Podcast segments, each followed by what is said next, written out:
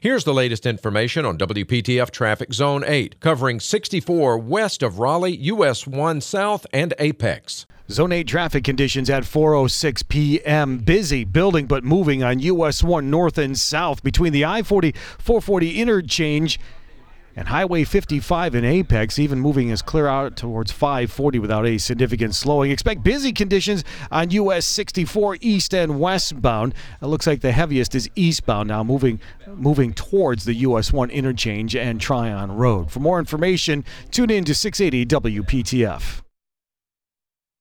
Tune to AM 680 WPTF, the traffic station with traffic reports every 10 minutes on the 8s, morning and afternoons. Zone by zone reports are an exclusive feature of WPTF Triangle Traffic.